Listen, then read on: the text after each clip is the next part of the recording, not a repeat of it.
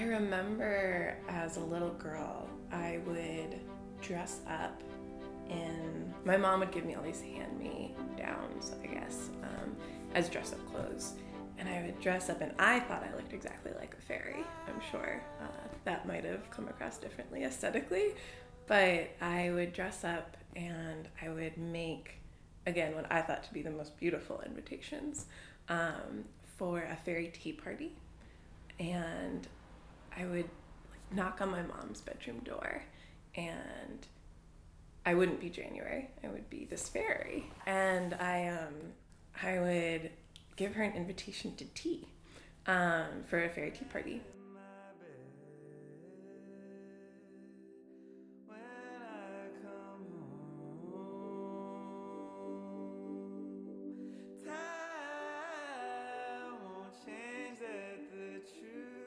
Was actually raised predominantly, so my parents and my grandparents raised me, my maternal grandparents, um, and then a brother, and we moved from Boston when I was three or four to New Hampshire, but both of my parents continued working in Boston, so most of my community and friends were still there.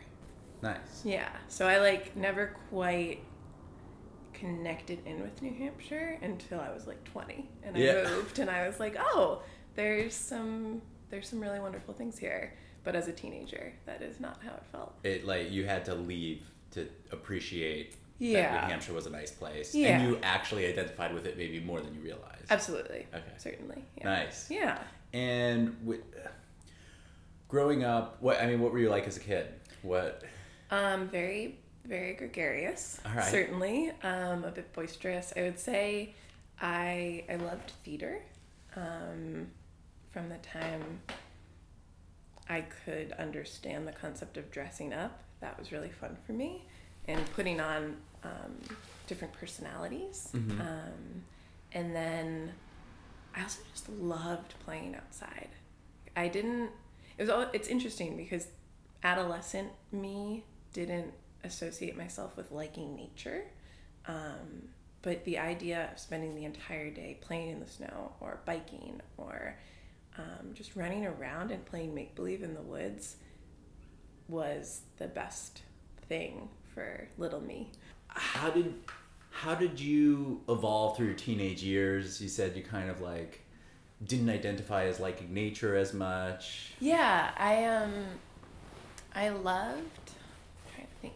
Um,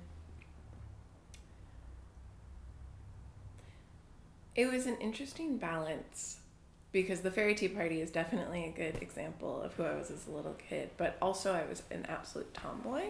Um, like I loved dressing up, but I also was constantly climbing trees, biking, climbing anything I could possibly climb, running around. Um, and the evolution of that was was interesting into adulthood because I think you get to a certain age and you're trying to balance um, being feminine and also enjoying like playfulness in the world, which I think the type of playfulness that I often identified would have been slightly maybe more masculine. Um, like I played baseball on an all boys team until Oh, I was really? like 14. No, fourteen. That's like fast pitch baseball. Yeah, yeah. What position did you play? Um, right, right field. I could. I was an awful baseball player, but it was like something But- I loved. Yeah, but like Um, even to just be on the all boys team. Yeah. You were, you were had to be pretty good, I I was um a designated hitter more than anything else. Um, which is the hard part. yeah. Well, see, I think for girls it's actually a lot easier, or for me, I can't Okay. identify all gender, but yeah, but um, I was so much bigger than all of the boys at that age. oh, at fourteen. Yeah, like I had hit puberty like three years before, and they were all like still little pewies who were tiny and skinny. That's Um, hysterical. so I had biceps, and they didn't. Yeah. And hitting was like not a big deal. Fielding, my hand-eye coordination was not up to par. Um, but yeah, I think 13, 14, I was like, I think I stopped playing when I was in maybe it was 13. I was in sixth grade, so however old you are in sixth Okay. grade. Um, but yeah, we had actually one of the players that I played with who pitched against me is now I think he plays for the Cubs now. Wow. Um, and like that was that's really fun and cool to think about now. Um, but yeah, I think trying to figure out, you know, being being playing baseball, not wanting to play softball, um, being with all the boys, having a crush on the boys, like all of that stuff was just like, how do you hold this? Like how how does this work? Um, but yeah, I think I I was trying to constantly toe the line and figure out what um, just what made sense at that age, what felt good. Um, and I think as I've learned as I've gotten older, there's just a lot of trial and error of what doesn't work.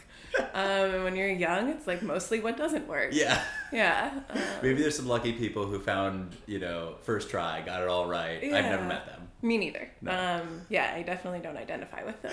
or if I, yeah, if I ever meet them, I won't identify with them. I don't foresee.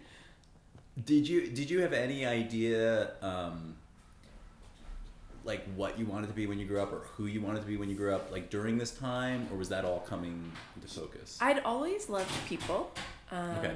And I had always wanted to work with people.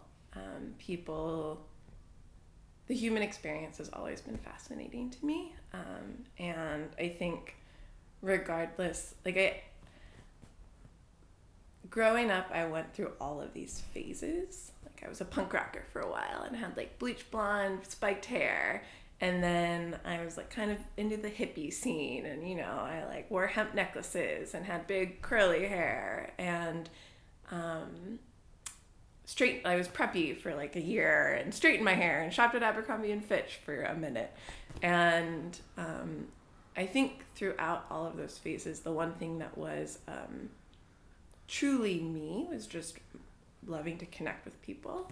Um, I'm someone who's fairly extroverted, obviously, and I think being with people, working with people, always felt really right.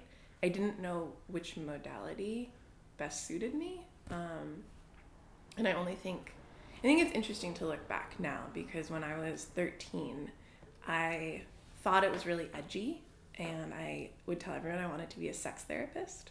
Um, the reality of that was like I had no idea what sex therapy was, um, but I thought that I working with people, sex seemed really important to everyone as a 13 year old, and um, therapy seemed important to me. Um, so sex therapy just kind of made sense. Yeah. Um, and it felt like just like I was toeing the line enough to be kind of edgy for a 13 year old. Um, but then, you know, I'd also said I wanted to be a doctor and I wanted to be a lawyer. I wanted to be a human rights lawyer.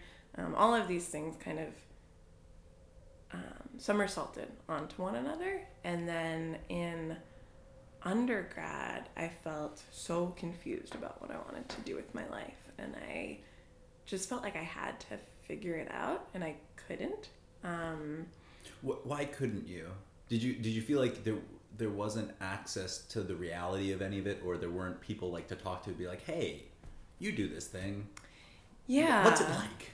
Yeah, I think it was a a little bit of all of that. I I look back at undergrad. I, I think a huge piece of Where'd it. you go to? Oh, I went to a school called Soka, University of America. Where in the U.S.? It is in Orange County, California. Okay, interesting. So you went Um, across the country. Went across the country, yeah, literally as far as you can get Yeah. and stay in the contiguous United States. Yeah. Um, but I went to Soka University. It's an international school, so it's fifty percent domestic, fifty percent international.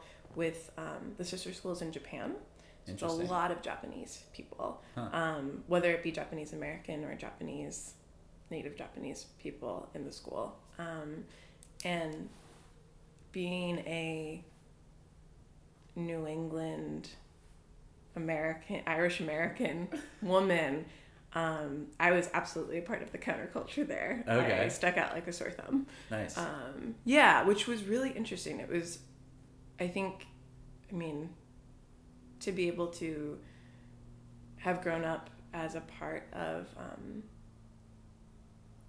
the majority population where I grew up and be put myself in a situation where I was absolutely a minority really gave me a new perspective on what that means and what that looks like and how that feels because it's not always fun um, at all to be the minority. And i think we see that and we can understand that as um, a society that like where privilege is so imbalanced, but actually being a part of a minority culture is um, a really challenging experience for sure. The Um, the like he who tastes not knows not. Exactly. It's one thing to like conceptually understand someone might have a different experience. It's a different thing to like understand what that experience is. Yeah, yeah, and particularly like with language, when you not everyone's first language is English, Yeah. and you're um, trying to communicate with like humor or sarcasm, and it's just like constantly you're dropping the ball, and it, like no one laughs, no one thinks you're funny. You're just like, I, this worked.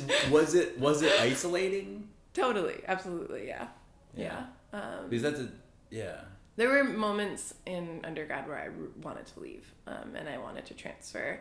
And it was actually my partner who um, I'm still with who was kind of like, I think I hear you saying that, but I also feel like you're getting a lot of really valuable life experience out of this. Um, yeah.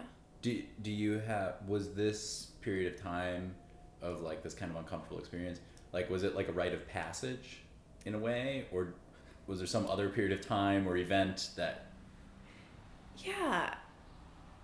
I don't think. I don't know if I would associate my undergrad as a rite of passage. Okay. Yeah. where so in undergrad it sounds like there's still a lot of figuring out going on Absolutely. Yeah. So you I think your initial question was like, right, why didn't why was it so hard to know what I wanted to do at that point? And I Yeah. think a huge piece of it was I think there's just so much pressure yeah when you get into undergrad, you're spending so much money. Um, and you like are accrue or for me, I was accruing these student loans and this debt and it was like, well fuck, I need to figure out exactly what I need to do. And I wasn't. Um, and that was really hard. It was just so much pressure. Um, and I remember my sophomore year, I was, I definitely like that particular moment in my life, I can identify as like one of, not the only times, but I, I definitely was depressed at that point in my life. And I was like trying to figure out how do I become this adult that my adolescent self envisioned myself as. And I think I don't know if there's a graceful way to do that. Um, and I definitely wasn't graceful, but I was really trying to figure it out and negotiate, you know, what what I felt supported by creatively, how I could work with people, um, what resources I had academically, financially, um, locationally, human to human interaction wise, just like what what were all of my resources and how could I best use them to become this adult that I had envisioned myself as? I think that's an insane question to pose when you're 20 years old. Um, yeah. did you like if you had to define um even if it wasn't during this time you know Mhm. sometime after like an inflection point where whether it be an event or just a change of perspective was there like a point that you can identify where things kind of changed or started going a different direction There were a couple. okay Yeah. I, I feel like in my head I can note like three areas where I was like, yeah tell me about them Um, the first one would have been um, so I mentioned in the beginning that I was raised kind of absolutely by my parents, but also with um, a lot of support from my grandparents. Uh-huh. And when we were, when I was 10, fifth grade, 11, um, we moved into a house all together. And um, when I was 14, my grandfather passed away. And then when I was 17, um, my grandmother kept telling us she was going to die and we were like no you're like no you're not um, and so my junior year of high school she started to she decided she was dying. Um, and so it was october. Um, yeah it was like a week after my birthday. My birthday's october 2nd and she um, stopped eating. And so we got a hospice bed and we started taking care of her. And i um, am so grateful for that point in my life because it's given me such great perspective as i've gotten older. Um, but my mom and i uh, were her primary caregivers and so throughout it was about a month process of her death um, we you know i slept on the couch next to her and just cared for her and gave her topical morphine and changed her diaper and all of those things that she did to me, not the topical morphine as an infant, but um, the changing of the diaper and the care. Um, and I was able to kind of see that side of life. And I think that gave me a really great perspective of just, um, or maybe not perspective, but intensity at that age of wanting, of understanding what death looked like. Um, and then in college, I ended up um, studying abroad in Ecuador and was working at this clinic where I had initially wanted to volunteer. But at the time, there was this great resident doctor who um, he was basically like, Are you actually interested in medicine? And at the time, I was. I was like, Maybe this is the area where I can help people. Um, and he was like, If you're interested in medicine, being a volunteer and just pushing papers around, like, that's not gonna do you any good. I recommend basically like becoming an apprentice and more or less like staging with the doctors, um, which would not be allowed in the United States, but they were just really open and welcome to that idea. Um, and so I started working in the clinic following around the resident doctors and then um, really got connected with the chief of obstetrician. Um, he and I just like really connected well, and he started letting me follow the doulas um, in the neonatal ward, and I ended up working as a doula there. Um, and so this connection of like birth and death and the intensity of it really solidified like how those moments carry so much weight, but also this idea of like the dash in between birth and death. Um, and as I get older, I think about that and I think about working with both birth and death. And there's so much time in between if we choose to take it.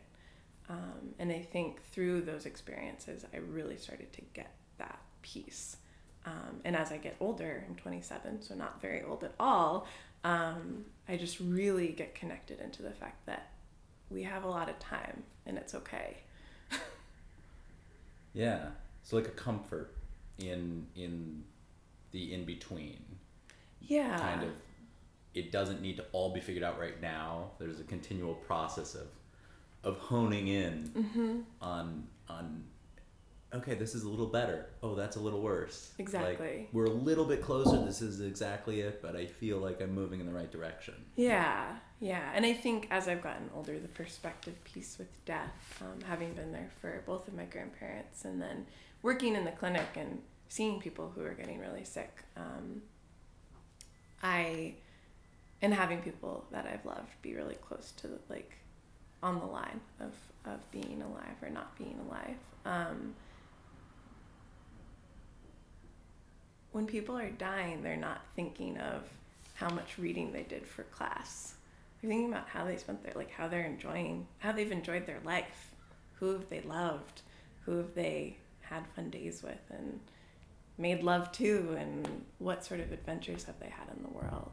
Um, how have they spent time with their family, and seeing that up close and, and seeing it in the people I love, but also in people that I haven't known very well, I think really has is a constant reminder. And i need as someone who like tends to be the person who's in school trying to do 300 pages of reading for grad school right now i have to take a step back and be like oh right remember that we have this big dash and we can use that time how we see fit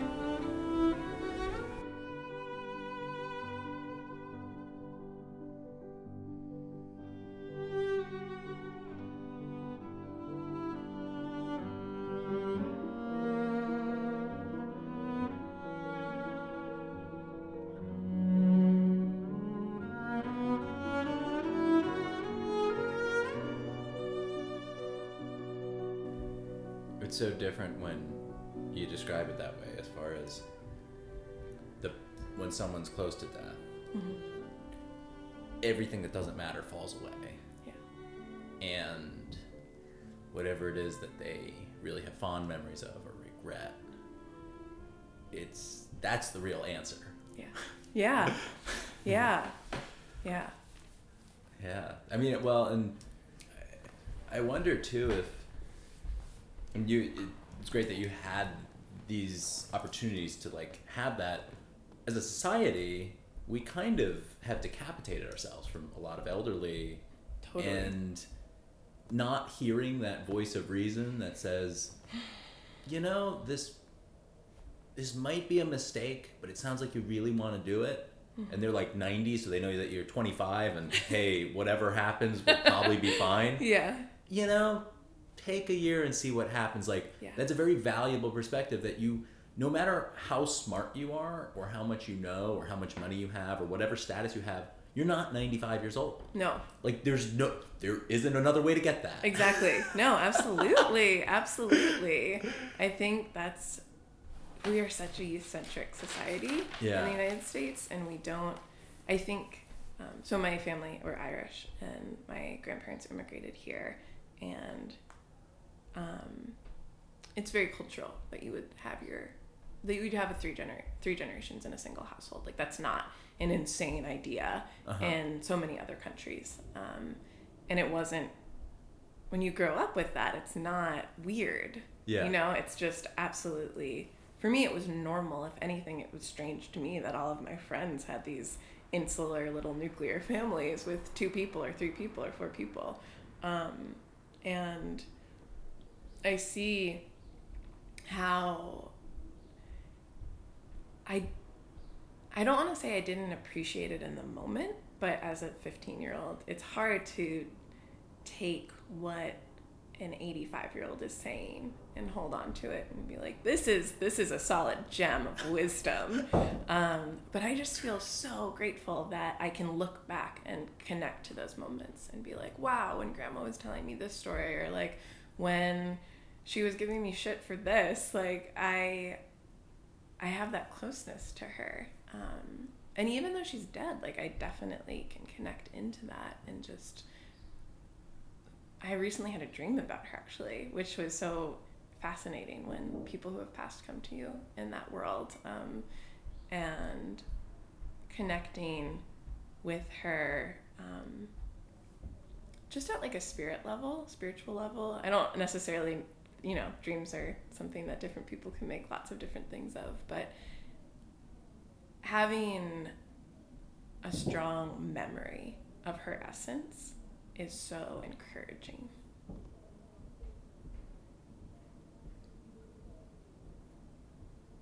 Yeah, it's a good way to put it. With all of that, with having having had these experiences and then working as the doula, like did this lead directly into like a decision then, or kind of like a Absolutely not. okay, good, good. No, I, I it sounded like it could have. Yeah, no, but not, like of not course, at all. of course, not at all. no, Yeah. no. Um, I, I, not. I'm just whatsoever. wondering if there there was an epiphany. No. And no, good. No, Perfect. I mean, I think you had asked what was it? If it was a pivot, pivotal moment, or, or like an inflection point. yeah. I think my experience is there's never been like one point where Yeah, there- like, yeah, you know, like it's just like there's these ripples, and Yeah. those were like some significant ripples for me. Um, the, yeah, the que- the question isn't for reality, but it, it gives you the idea. Totally. Of, um, it was a Tuesday, and I woke up and I said, "This is it. Mm-hmm. Yeah. This is the first day of the rest of my life." And from there, everything has been great. Yeah, Yeah. yeah. Uh, that would be fabulous. uh, I think we'd be missing a core component of being human, though, if that's how it worked for somebody. Oh, Um, certainly. But yeah, I, I actually I graduated undergrad, um, and my my relationship with my partner has also been really pivotal. I would say um, that's another big ripple. Yeah. Uh, he and I have been together since I was nineteen.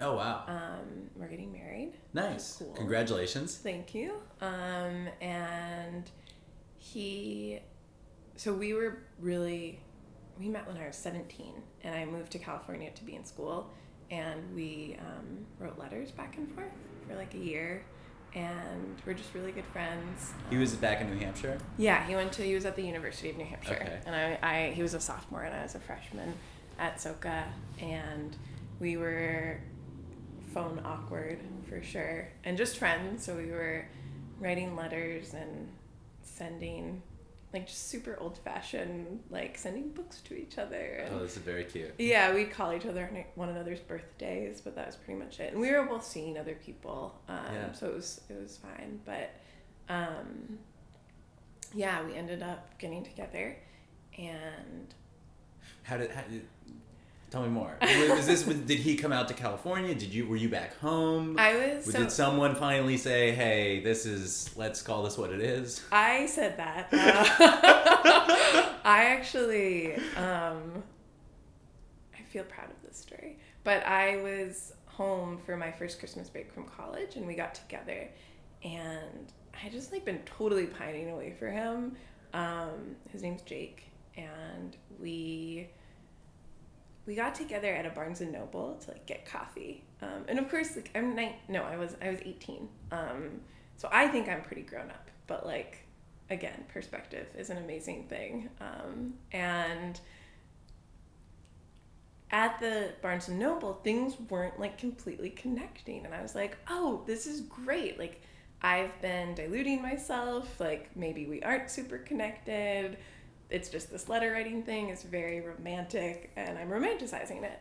Um, and we went back to his parents house because when you're 18 and you're home for christmas break you're with your parents. Yeah. and um, his parents had a fireplace and we were sitting at the fireplace drinking tea.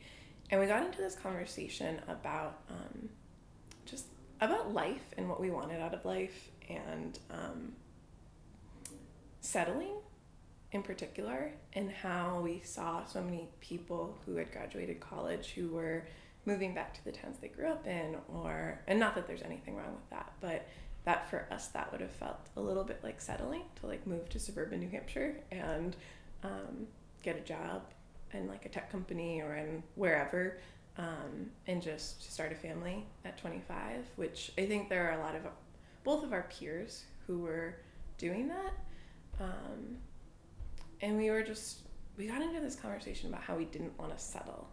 And the next thing i looked at the clock and it was like four in the morning and we'd been having this like totally philosophical conversation about our lives the dreams of our life. Um, and I, I left with the knowledge that i didn't know the next time i was going to see him. Um, i had been contemplating like traveling over the summer and working for a family in south america. Um, and so I had no idea like when I was gonna be with this person in the flesh again. And I left and it was like so cold out and it's New Hampshire in December, so it's like frozen. It was like 10 degrees maybe. And I got in my car and I like drove down to the end of his driveway and I stopped and I turned and I called him and was like, "Hey, can I just see you for one more second? I'm sure it was like a matter of like having had two cups of coffee at one in the morning and not having slept for probably 24 hours that gave me this gumption but i like went into the house and was just like i he was dating someone and i was like i know you're seeing someone right now and i have no desire to like edge in on that but i love you and i think we're going to spend our lives together and i would really regret not saying that to you and i'm terrified right now but i need you to know that and I remember he's really tall and he has like really big hands and he like took my hands and I just remember staring at his thumbs and my entire body was shaking. Like I was so mortified um, of rejection, obviously, and so many other things. But he um, took my hands and I was like looking at our thumbs and his I was just like in awe. Everything felt like it was in slow motion and his thumbs were so much bigger than mine and I was just like looking at that and he said, I think you're right. And we hugged and said we'd see each other when we saw each other. Um, and then six months later, we started dating.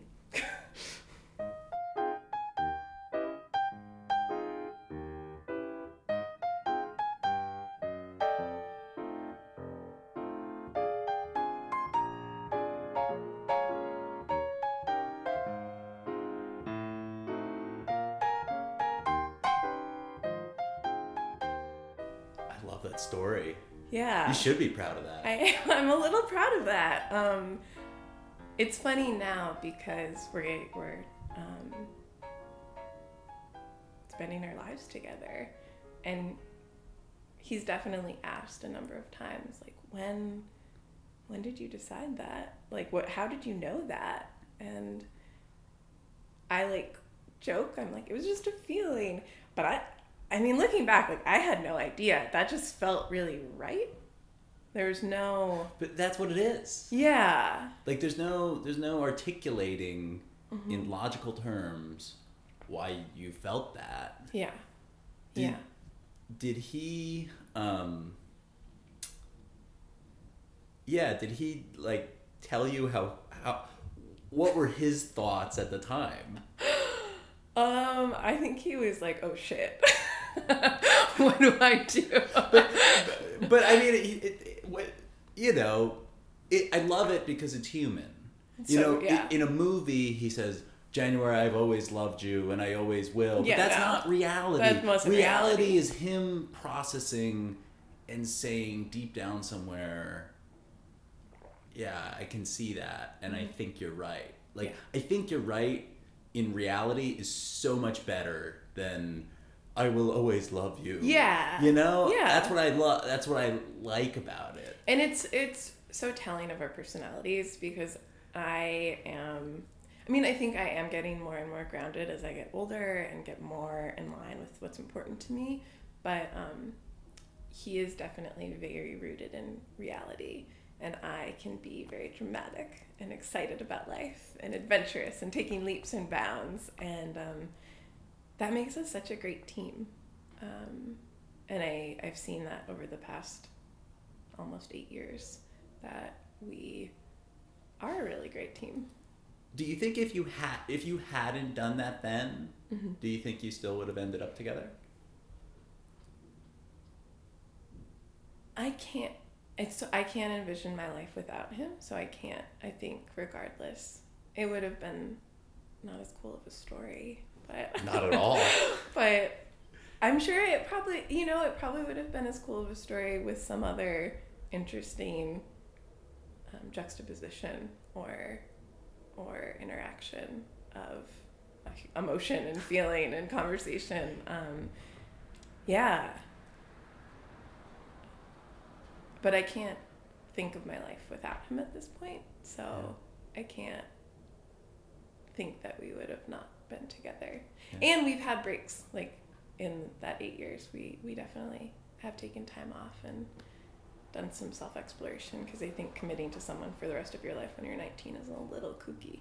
Um, so it's important to kind of check out what else is around and Yeah. you know who who are you? Yeah, yeah. Um, Go 18 year old January. thank you, thank you. Yeah.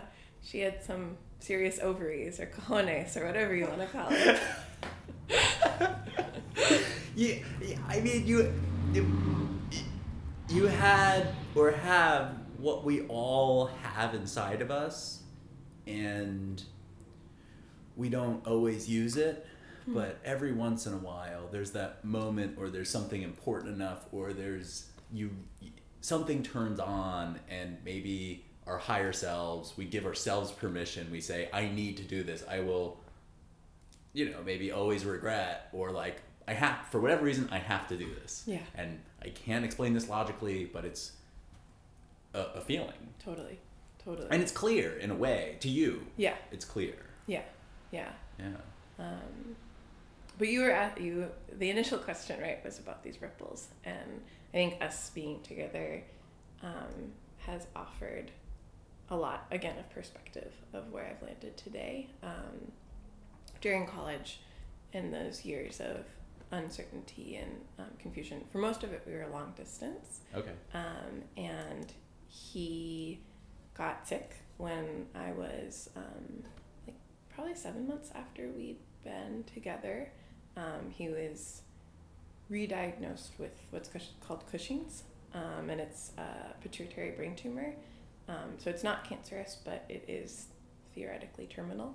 Um, and so we were dealing with that for a long time um, with long distance and like going back and forth by coastal um, and right around our one year anniversary he had brain surgery um, we were living together in this little apartment in boston and just like going through that with him um, was terrifying. And i think people see us and think they ask if we just started dating a lot of times. We're like really like have a lot of physical affection and are so close to each other eight years in. Um, and i think there was a really long time where i didn't know if he was going to be around today. Um, and that was one of the things that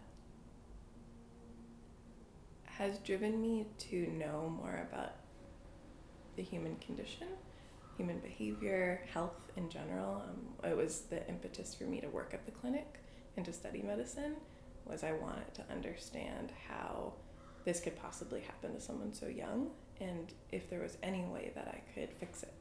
Um, and so studying medicine seemed like the way to do that. But what became so real to me is that medicine wasn't that particular type of medicine, like neuroscience and brain surgery and um, allopathic medicine in general, just wasn't my interest. And also, it has an absolute place in the way we do healthcare, I think, but I think a lot of it is really corrupt. Um, and in his situation, in the long run, after many years, um, surgery and radiation, he is so much better, which is really, really exciting. He's the healthiest he's ever been. Um, but that situation definitely led me closer to the path that I am today, but still not quite on it. Yeah. Yeah.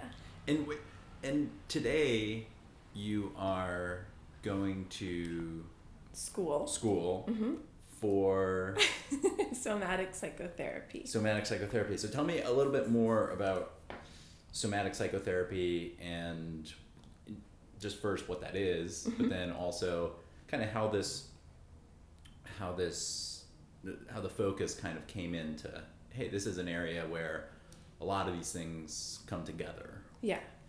Um, it's funny in school, everyone jokes that the worst question to be asked is what is somatic psychotherapy? Because it's such a can of worms. Yeah. And yeah, so soma, so, somatic psychotherapy. Somatic psychotherapy. Um, I hesitate Mhm. because it. I hesitate to define. I do, I do. Um, basically,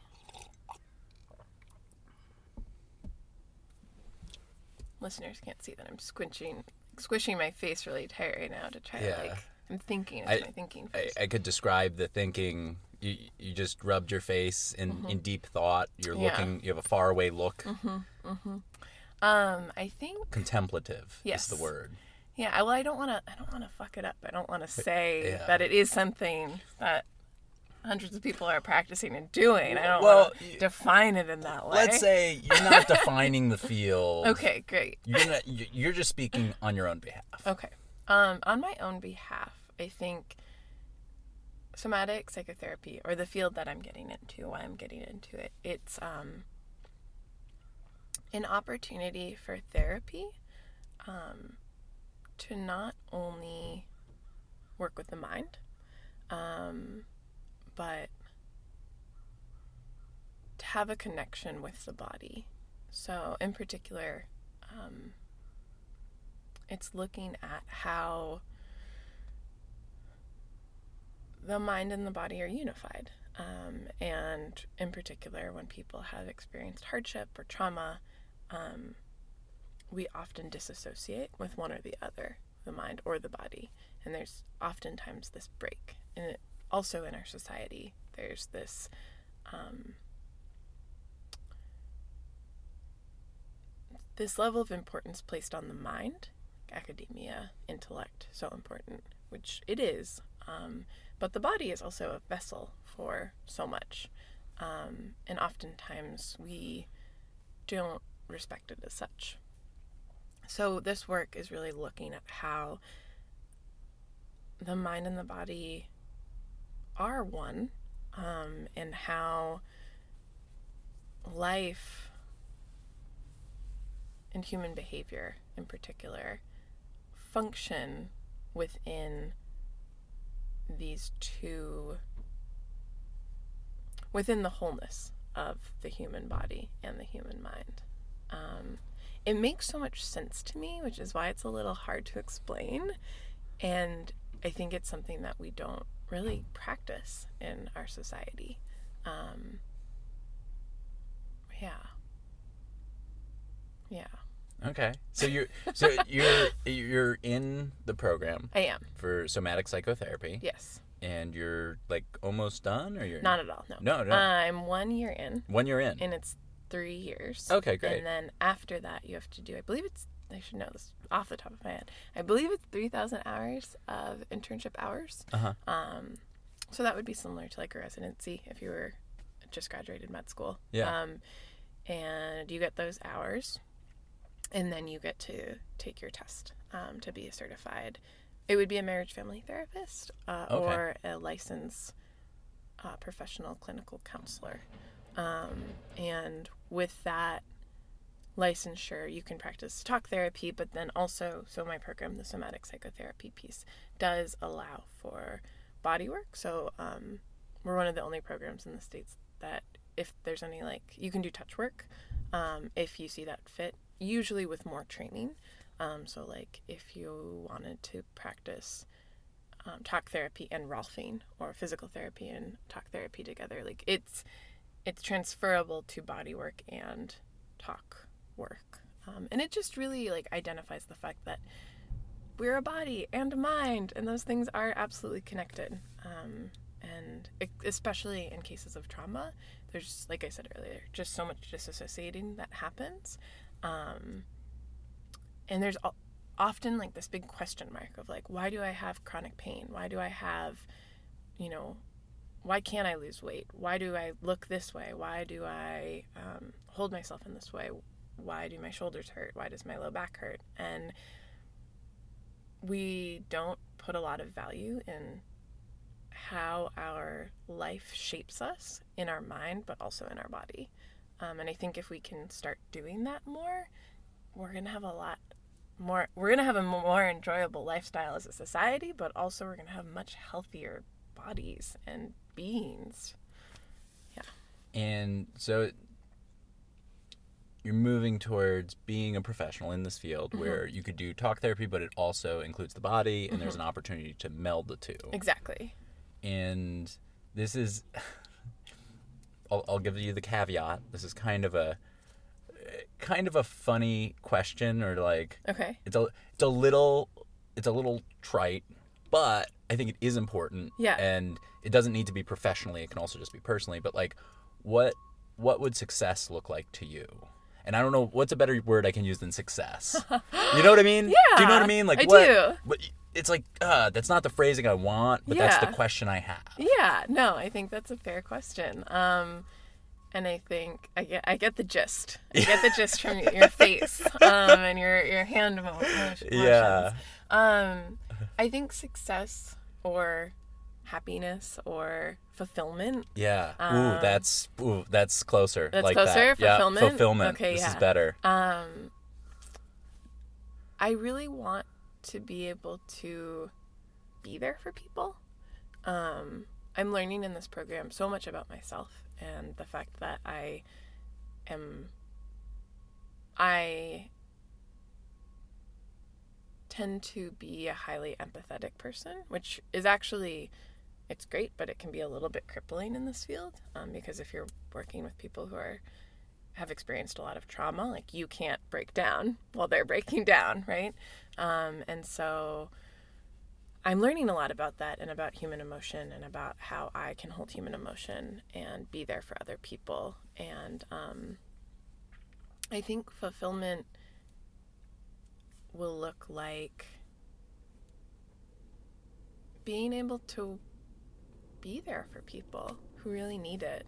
And um, I think if I can function, if I can serve others who are in need, whether that's of being able to be honest about what's going on in their life if they don't have that opportunity to do that with anyone else, or being there for families who are really struggling, like um, with their kids or with their marriages, and just to be able to offer um, an ear and some presence and some support around people's human behavior and human relationships, to me, that would be awesome. And if I can also, you know, be able to travel while I do that, you know, like if I can afford to go on trips and um, see the world and and be able to really be there for some communities, um, I think that would be great. What are you still most afraid of? Hmm. That's such a good question. Um, I think I'm afraid of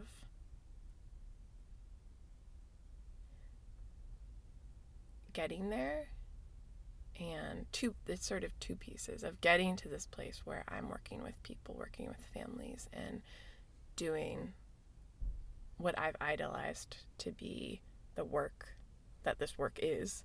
Um, and if it doesn't feel like I'm actually making a difference to anyone, and or if I'm doing it and I'm not feeling joy in my own life. Um, but I pause there because I think I'm very I'm a very firm believer in the fact that we make our own joy and that we are we're responsible for our own happiness and for showing up and doing the work. Um, and I, I have no preconceived notions or um, ideas that getting out of graduate school, finishing my internship hours, and practicing as a somatic psychotherapist um, is going to like that I'm gonna graduate and be like, great, this is my happy degree. I'm Yeah. just I've done it all. Excellent. Um, I think I thrive off of the ebb and flow of life, and that means that there will always be struggles. There will always be things that challenge me. There will always be things that I'm going to be afraid of. Um, but challenging those fears and like challenging those struggles and having conviction that what you're doing is for a good reason, that feels like the most important thing to me. And that feels like the thing that keeps me going. Um, and the thing that helps guide me. Yeah, What are you what are you most excited about right now? right now Like in your life? in my life. Yeah, yeah. Right now. So. Oh, yeah. so many things, Bill. Um, I am really, I am really excited to be in school. I love learning, and um, we do these practice sessions. I'm so not qualified to actually give therapy to anyone right now, right? Because I've only been in school for a semester and a half. Um, but I'm I don't think that makes you totally unqualified. I think Eh. that I think that maybe professionally uncertified. absolutely But ethically questionable. yeah. Um, but we have, I'm in a class called Therapeutic Communication, and we have pra- practice sessions in that class. And um, those sessions, being able to be with another human who's just bearing their soul in ways, um, and being able to show up and just be there with them for them, but not even really for them, just with them. I think that's a huge piece of the role of therapist is you're allowing yourself to be with someone in a way that I think we miss a lot as humans. And being in that class, um, as much as some some days school can feel like it's this intense theoretical bubble that I can't quite get into, um, I'm reminded that there's such a need, and that feels really important and exciting that I'm doing this work. Who would you like to thank who probably doesn't know how much they helped you? Um, I have this friend Chemi, and she's Tibetan, um, and we were f- roommates my freshman year of college, and I think her and I are still really good friends. Um, but there was a period in our life where we were both really struggling, um, as I think young adults often do, and by being able to work with her and struggle at the same time and see mirroring, I think it really guided me into the role that I'm going into today because it reminded me that regardless of what's going on in my life, I can show up for others. Um, and she's also just like this incredible human. So I would definitely want to thank her. Nice. Yeah. If you had a piece of advice to give to younger January, what would it be? Um, I feel like it resonates with thematically this entire conversation, which is just that we have so much time. Like, I would, I feel like 40 year old January will say that to 27 year old January. Because there are these moments where I'm like, I need to do all of this. Like, do I, like, do I want to have a family? Do I want to, you know, buy a house someday? Do I want to move? Do I want, where do I want to live? Am I going to get married? Like, all of these questions that, like, cycle through our heads, particularly, I say in our 20s because I haven't even gotten into my 30s. I'm sure they're there then also. Um, and I just, like, want to keep reminding myself to just do a check in and be like, hey, you're really, really young. You have like a year is a lot of time and also not so much time. Like it's you have time. Like don't be afraid. Don't worry. Don't get don't psych yourself up. Um, and I think that's the guidance I imagine my grandmother would have given me as well. Of just her life gave me that guidance. You know. Yeah. Um, yeah. If you had to title your autobiography, what would the title be? I don't know. Um, I, I wrote something down. Oh, just ba- great. when you were talking, uh-huh. see see if this Okay. resonates. Okay. Being there. Hmm. Yeah. That would work. There's no pressure to take that. Okay. hmm. yeah, no, I like that. I mean, I think presence is so important, and being there definitely describes that. Um, like there's a movie or something that's named that, which is why I'm like thinking. I'm like, There's something cheesy we're not thinking of that's named being there that we don't want I to feel like it was like a associate. Ja- Jonathan Safran Foer novel or something, um, or like a movie Mike Birbiglia was in. Yes, I think it was Ira Glass, right? Is that that movie? No, that's not that movie. Um, now I'm so curious. Should we do a quick search? Yeah, Just before we. I'm just curious. I like being there, but I do love that as a title. I'm honored that you you deduced that from our conversation. I think we should just.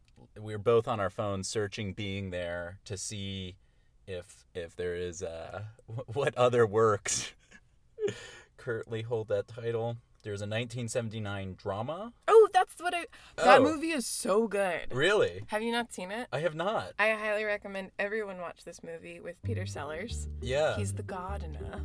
The God. yeah, so this is actually turned into a recommendation Yep. for Being There, 1979 drama featuring Peter Sellers. Received 96% on Rotten Tomatoes, 4 and 4 from Roger and Ebert, and 8 out of 10 off of IMDb. This is great.